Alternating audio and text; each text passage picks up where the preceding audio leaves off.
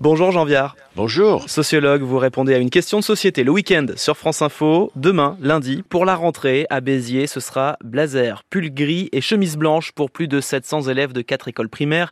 La ville va expérimenter l'uniforme à l'école et voilà ce qu'en pense une mère de famille interrogée par France Bleu Héros. Ça leur permet de mettre une tenue bien spécifique pour l'école, de se concentrer plus sur le pourquoi ils vont mettre ce vêtement pour aller étudier que de penser à mettre du Nike, de l'Adidas. Pour l'enfant, lui qui a pas tout ça, ça et celui-là qu'on a beaucoup plus, ça remet tout le monde à niveau. Voilà, le Premier ministre, lui, attend de voir si ça aura des effets en termes d'égalité, de laïcité, si ça réduira les violences.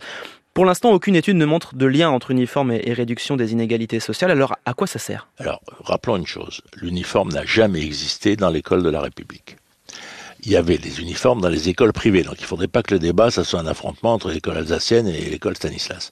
Dans l'école publique, il n'y a pas d'uniforme. Historiquement, il y avait effectivement des, des vestes. Pourquoi? Mais parce qu'historiquement, on n'avait pas de machine à laver mmh, et on avait des stylos à encre qui coulaient. Donc du coup, on mettait, moi j'ai dans mon lycée, les pensionnaires notamment avaient euh, effectivement une veste grise. Et je vous rappelle qu'à l'époque, on changeait le col des chemises et qu'à l'époque, les bureaucrates, les gens, de, ils avaient des manchons sur leur veste parce qu'effectivement, laver, c'était un énorme problème Aujourd'hui, avec la mm. machine à laver, c'est très différent. Donc, il y avait des protections contre la saleté, j'allais dire, qui ont évidemment disparu avec le développement des machines à laver. Donc, c'est ça qu'il faut dire. Donc, il n'y avait pas une idéologie de l'uniforme, elle n'a jamais existé, bien, sauf dans les écoles militaires. Ça, c'est la première question.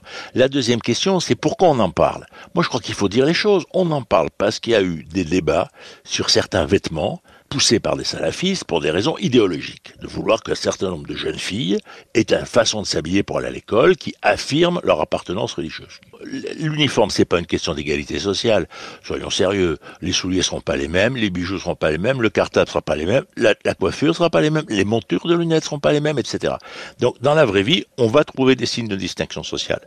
Et c'est pour ça que je crois pas en termes d'uniformité. Après, le, je comprends très bien que quand il y a une agression contre l'école de la République, il faut avoir des réponses contre cette agression. Mais ne faisons pas comme si on retournait au passé. Euh, c'est pas un retour en arrière pour vous Mais non, puisqu'il n'y avait pas d'uniforme dans le public. La blouse. Dans l'esprit, je veux dire. Mais non, je veux dire. Vous savez, la question c'est est-ce qu'on crée des sentiments d'appartenance? La réponse est oui. Parce que l'uniforme, il va pas forcément être national.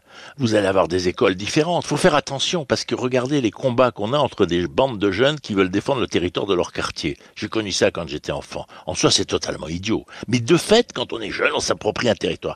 C'est sûr que si on a un uniforme et que les autres ont un uniforme un peu différent, ça va devenir un rituel d'appartenance. Mm.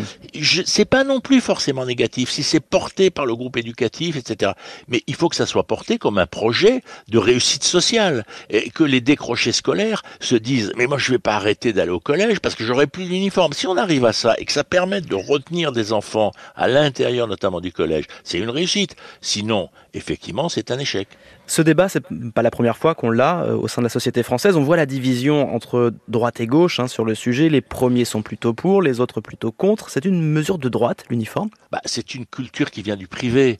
Donc c'est plutôt une culture de droite, au sens où effectivement les gens catholiques de droite vont plus dans le privé euh, que les enfants d'immigrés ou, d'ouvriers d'usine. Donc on peut faire ce type de clivage. Mais je ferais plus un clivage privé-public qu'en en fait droite-gauche. Mais après, ne soyons pas naïfs. La vraie question de notre école, c'est qu'on a une école qui reproduit les inégalités sociales. Et c'est ça qui est terrible, c'est-à-dire que vous êtes assigné à votre position par l'école. Mettons d'abord l'école à égalité. Il y a eu une, une réforme idéale, c'était le dédoublement des classes de maternelle.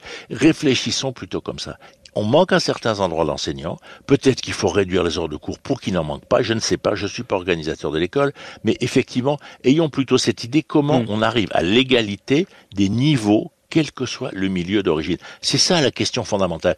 Merci Jean Viard d'avoir répondu à cette question de, société. À quoi sert l'uniforme? On vous retrouve le week-end prochain, mais déjà en réécoute sur franceinfo.fr.